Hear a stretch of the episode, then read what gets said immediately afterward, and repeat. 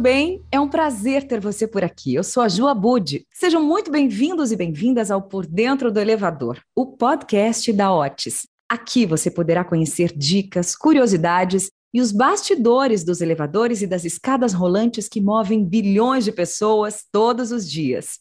Os elevadores transformaram a vida das pessoas e a própria configuração urbana das cidades desde que o primeiro elevador de segurança foi desenvolvido por Elisha Graves Otis em 1853. Desde então, as cidades deixaram de ser planas, os edifícios se tornaram cada vez mais altos e presenciamos o desenvolvimento da engenharia e da arquitetura na construção de arranha-céus, que transformaram a paisagem e o cotidiano das grandes cidades.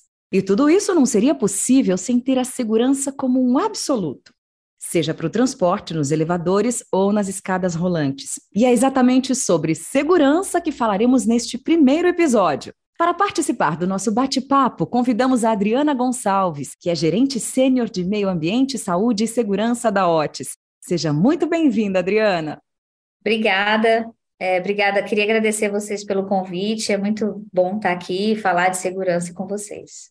Adriana, para dar início à nossa conversa, vamos direto ao ponto. Sabemos que o elevador é considerado um dos meios de transporte mais seguros do mundo. Mas há alguma dica ou recomendação do que as pessoas podem fazer para andar nele de forma ainda mais segura? Com certeza.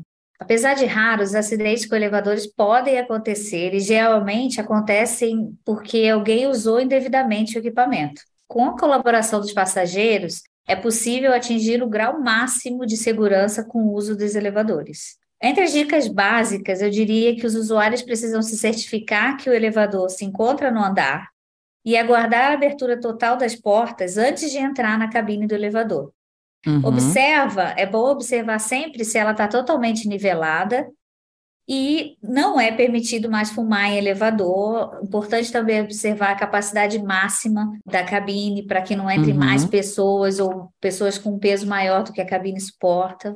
Certo. Uma outra recomendação seria evitar apertar várias vezes o botão para chamar o elevador. Então, você chega no andar e aperta uma vez, aí chega outra pessoa, aperta de novo. Se já está acesinho, já foi feita a chamada. Não precisa uhum. ficar repetindo a chamada, né? Ou às vezes tem muitas pessoas que chegam no andar e quando não está com chamada igual, chama um, chama outro, chama três elevadores para o mesmo andar. O chamado já foi feito. Se tem a questão do, do elevador integrado num grupo, o primeiro, o mais próximo, vai atender, não tem necessidade o elevador ele tem uma memória e ele registra todas as chamadas e a, atende essas chamadas de acordo com esse registro. Então, para chamar, basta apertar uma vez o botão sem forçar. Se for uma botoeira dupla, pressiona aquele que está lá para subir ou para descer. Tem elevadores que só tem um sentido, mas tem outros que tem né, o, o botão para subir e para descer. Tem também alguns fatores externos que eu acho que dá para citar. Se tiver falta de energia elétrica, é, hum. se o elevador para com defeito, o elevador vai parar, mas o importante é ficar dentro da cabine e aguardar um socorro especializado, não tentar sair sozinho, né? É, um ponto interessante para esclarecer, quando a gente fala de falta de energia ou até mesmo do defeito do elevador, é que não vai faltar ar na cabine, né? O elevador ele tem as entradas independentes de ar e não vai faltar ar mesmo que não haja energia, né? Uma coisa muito importante para ressaltar é na situação de incêndio que não é, não é adequado, não é recomendado usar o elevador, usar as escadas, porque quando vier a emergência, o bombeiro tende a fazer a primeira coisa, cortar o fornecimento de energia do prédio, né? Uhum. E uma outra dica que eu gosto de ressaltar para zelador, funcionário de, de condomínios, é bom lembrar de não deixar cair água no elevador, quer dizer, o pessoal está limpando o andar e jogar água para dentro da porta do uhum. elevador. Não é legal porque isso pode provocar danos nos componentes da porta. Certo. E para as crianças, Adriana, tem alguma recomendação especial, ainda mais agora que a gente está num período de festas de fim de ano, férias escolares? A gente sabe que a circulação das crianças aumenta. Sim, muito boa pergunta. Primeiro, acho que a gente deve ensinar as nossas crianças que, apesar do elevador ser seguro, é importante que elas estejam acompanhadas de um adulto. Então, criança menor que 10 anos não uhum. deve usar o elevador sozinho. A gente sabe também que as crianças costumam ser atraídas para brincar no elevador, apertar todos os botões, é, pular no elevador, segurar Sim. a porta do andar para esperar outras pessoas. Então, é importante orientar que isso não deve ser feito e que isso é medida preventiva para evitar acidente, né? Mão, evitar deixar a mão na porta ou próximo da porta, porque ela vai fechar automaticamente.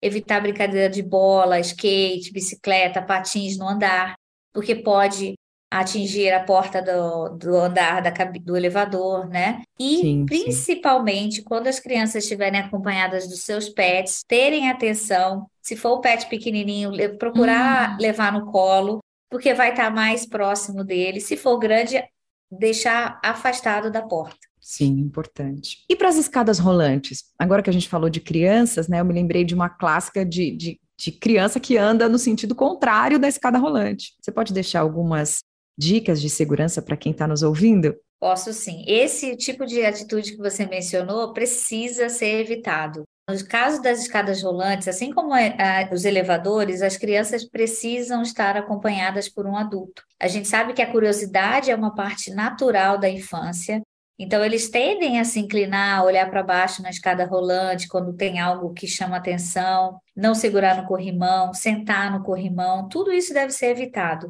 Então, com o adulto, a criança se posiciona na parte central do degrau e segue a viagem, né? Também é importante estar atento aos cadarços, porque às vezes um cadarço desamarrado uhum. pode causar um acidente. Roupas largas, vestidos, calças que estejam se encostando no chão.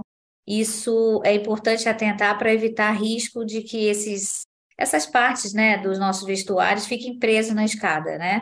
Qualquer Sim. pessoa, aí no caso não importa se é criança ou adulto, tem que ficar dentro das áreas demarcadas do degrau, que uhum. normalmente é marcado em amarela, a parte, as duas laterais, e ficar ali naquela parte central do degrau. E se tiver acompanhado de pet, novamente, o ideal não é subir pela escada rolante, é encontrar uhum. um elevador, uma outra escada que é mais seguro para ir, mas se não, põe o pet no colo.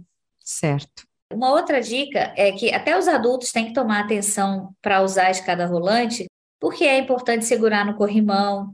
Às vezes a gente perde a atenção, vai falar no celular, isso pode gerar risco. Termina o, o período da escada e você ainda está ali. Carrinho de bebê não deve andar na escada rolante, malas. Para isso, quando a gente estiver assim, precisa buscar um elevador para fazer o deslocamento. Muito bom. Adriana, obrigada pelas informações e conhecimento que você compartilhou aqui conosco hoje. Nosso bate-papo foi muito prazeroso e bem esclarecedor para a nossa audiência. Eu que agradeço, agradeço o convite e a oportunidade de falar desse tema que é tão importante para a gente, que é a segurança em elevador e escada rolante. Obrigada.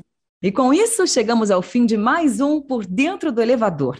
Voltaremos em breve com mais um episódio e esperamos a sua companhia. Um grande abraço e até mais.